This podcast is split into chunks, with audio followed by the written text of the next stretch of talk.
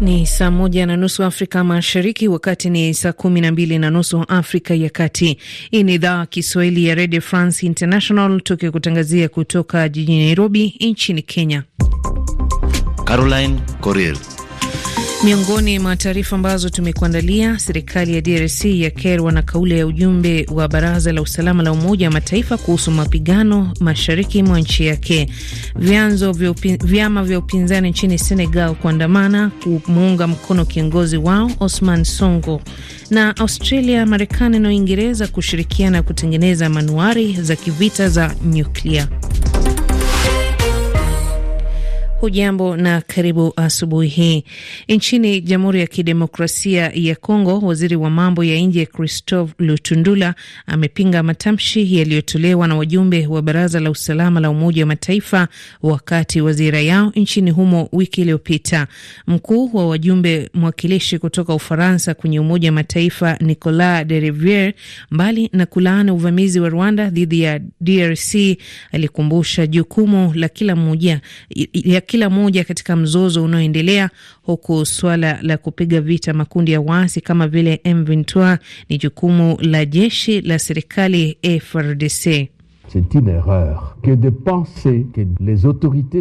Ni kosa kubwa kufikiria kwamba viongozi wa sasa wa nchi hii wanafikiria kuwa kuna nchi duniani itatatua matatizo ya Wakongomani. Hali kubariki na ni kashfa kubwa kuilazimisha DRC kuwapokea watu waliotoka kutekeleza mauaji ya kimbari. Ni kashfa kubwa sana kuiambia nchi hiyo kwamba inahusika katika madhila wanayopitia wananchi wake. Sio kweli na haikubaliki. Hatuwezi kutegemea Umoja wa Mataifa, lakini tunapaswa kutegemea pamoja na Umoja wa Mataifa. Ni sauti yake Christophe Lutundula, waziri wa mambo ya nje wa Congo. Tukisalia huko DRC, hali ya utulivu imeshuhudiwa katika maeneo mbalimbali ya wilaya ya Masisi, hasa eneo la Sake jimboni Kivu Kaskazini, ambako tangu juma lilopita waasi wa M23 walikuwa wakishambuliana na wanajeshi wa serikali. Utulivu umeripotiwa saa chache tangu kundi hilo litangaze kuondoka kwenye maeneo wanayodhibiti.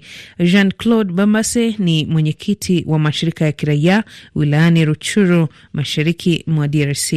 Wamejitosha katika maeneo za Mweso, maeneo za Karuba, lakini kwetu sisi tumeona kwamba inakuwa tu ni ujanja, sababu inaonekana kuwa katika maeneo mbalimbali wamekuwa wadogo sana. Sasa hawana watu wengi, na wamekusudia kuleta hiyo majeshi ng'ambo za Kilolirwe ili wapate nguvu za kutosha na kuweza kuanzisha tena mapigano uh, hapo Sake mahali wameweza kushindwa siku nyingi kuingia.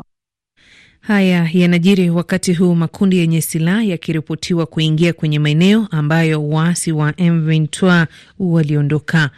Makamu wa rais wa Marekani Kamala Harris anatazamiwa kuzuru mataifa matatu ya Afrika kuanzia Machi 25 hadi Aprili mbili, lengo likiwa ni kuboresha uhusiano wa kidiplomasia na mataifa ya ukanda wa Afrika. Kamala Harris atazuru nchi ya Ghana, Tanzania na Zambia, ambapo atakutana na viongozi wa nchi hizo kujadili maswala ya kidemokrasia, uchumi na vita vya Ukraine na Urusi.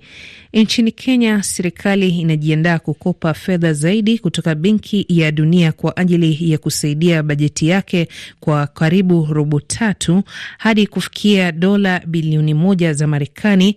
Nyaraka iliyochapishwa kwenye tovuti ya benki hiyo imeonyesha. Ime, wataalam wa uchumi wana mtazamo gani? Johnson Denge anazungumza akiwa nchini Kenya. Madeni ya haya ambayo hasa yanaletwa na Benki ya Dunia na IMF yanakuja na vikwazo. Kwa hivyo yatakuja na vikwazo kwamba lazima serikali iendeleze ku, ku, kuongeza kodi. Yatakuja na vikwazo kwamba serikali isiandike watu ama ipunguze wafanyakazi wake, na haya yote inakuwa ni madhara kwa mwananchi wa kawaida ambaye anataka tu kuwa na maisha ya afadhali.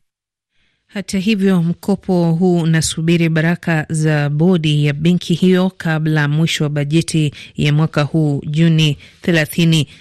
Waziri Mkuu wa Ethiopia Abiy Ahmed aliyezuru Sudan Kusini hapo jana na kufanya mazungumzo na Rais Salva Kiir kuhusu mkataba wa amani wa mwaka elfu mbili na kumi na nane amehimiza amani. Abiy pia alikutana na makamu wa kwanza wa rais Riek Machar. Très bien, Rais wa Namibia Hage Geingob Jumamosi iliyopita alimtaja Netumbo Nandi Ndaitwah kuwa mgombea wa chama tawala SWAPO katika uchaguzi mkuu wa mwakani. Ikiwa ataungwa mkono na kuchaguliwa, atakuwa mwanamke wa tatu kuongoza nchi baada ya rais wa Liberia Ellen Sirleaf na Tanzania Samia Suluhu Hassan. Nini maoni yako kwa hatua hii? Unafikiri muda umefika kuendelea kutoa nafasi kwa wanawake kuongoza? Tutumie maoni yako ya sauti kwenda namba yetu ya WhatsApp anza na alama ya kujumlisha kisha 254 110 000 420. Muungano wa vyama vikuu vya upinzani nchini Senegal vimeitisha maandamano siku chache kabla ya kufikishwa mahakamani kwa Osman Sonko siku ya Alhamisi, mwanasiasa anayetajwa kuwania urais kwenye uchaguzi wa mwaka ujao. Benson Wakoli na maelezo zaidi. Muungano wa Adeyewi Askanwi wenye maana ya kukomboa raia unasema utapuuza marufuku ya maandamano iliyowekwa na serikali na kwamba wataandamana kuanzia leo na kesho. Songo anatarajiwa kupanda kizimbani siku ya Alhamisi baada ya kushtakiwa na waziri wa utalii Mame Mbaye Niang anayemtuhumu kwa kumchafulia jina, kumtukana na kugushi nyaraka kuhusiana na kashfa ya matumizi mabaya ya fedha za kilimo kwenye jamii yake. Februari kumi mwaka huu watu kadhaa walikamatwa na vyombo vya usalama baada ya makabiliano na polisi, ambapo maduka yaliporwa na mali kuharibiwa, wakati mamlaka zilipotangaza kuzuia maandamano ya Songo kwenye mji wa Mbaki. Upinzani unaituhumu serikali kwa kujaribu kuzuia maandamano na kuminya uhuru wa watu kukusanyika. Nchini Cote d'Ivoire, shirika la kimataifa la haki za binadamu Amnesty International limetoa madai ya kutaka kuachiliwa kwa wanaharakati 26 kutoka chama cha PPA, chama cha rais wa zamani Laurent Gbagbo. Wote walihukumiwa Alhamisi iliyopita kifungo cha miaka miwili jela kwa kosa la kuvuruga utulivu wa amani. Herve Delmas Kuku ni mkurugenzi mtendaji wa Amnesty Cote d'Ivoire, anaamini kuwa watu hao walikamatwa kiholela. Nachukulia kukamatwa huko kama ni kinyume cha sheria, kwa sababu upande wa taifa la Cote d'Ivoire kwenye ngazi ya sheria tuna sifa nzuri. Tulifanya marekebisho ya sheria iwe ya kimataifa au kikanda. Zaidi, tuko na katiba ya mwaka 2016 inayodhamini haki ya kila mwananchi. Tulikuwa nchi ya kwanza ya Afrika kuwafanya watu wajihisi kuwa huru, lakini kwa sasa tunashuhudia hali tofauti. Mais c'est l'inverse que nous constatons. Wanaharakati hao walikamatwa na kuwekwa hatiani wakati walipokuwa wakimsikiza mmoja wa viongozi wa chama hicho mahakamani. Idadi ya vifo kufuatia ajali ya feri nchini Gabon iliyotokea Alhamis iliyopita imefikia watu sita, huku watu 31 wakiwa bado hawajulikani walipo.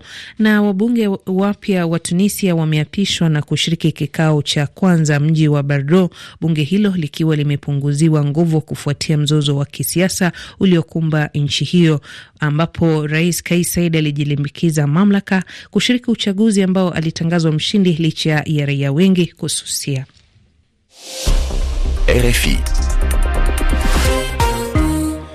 Viongozi wa nchi za Marekani, Uingereza na Australia wamezindua mpango wa pamoja kuunda manuari za kivita za kisasa za nyuklia kwa kutumia teknolojia ya kisasa. Katika mpango huo unaofahamika kama AUKUS, Australia kwanza itanunua hadi manuari tano kutoka kwa Marekani kabla ya kuanza kutekeleza mpango huo wa pamoja. Joe Biden ni rais wa Marekani.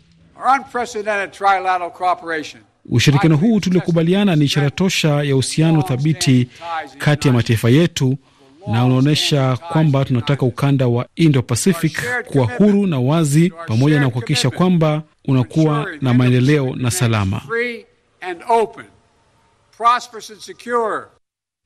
Ushirikiano huu unalenga kupambana na ushawishi wa China katika ukanda wa Indo-Pacific. Korea Kaskazini mapema leo imejaribisha makombora yake mawili ya masafa mafupi kuelekea bahari upande wa mashariki, hili likiwa jaribio la pili katika siku tatu ambazo zimepita, likija baada ya Korea Kusini na Marekani kuandaa zoezi la kijeshi saa moja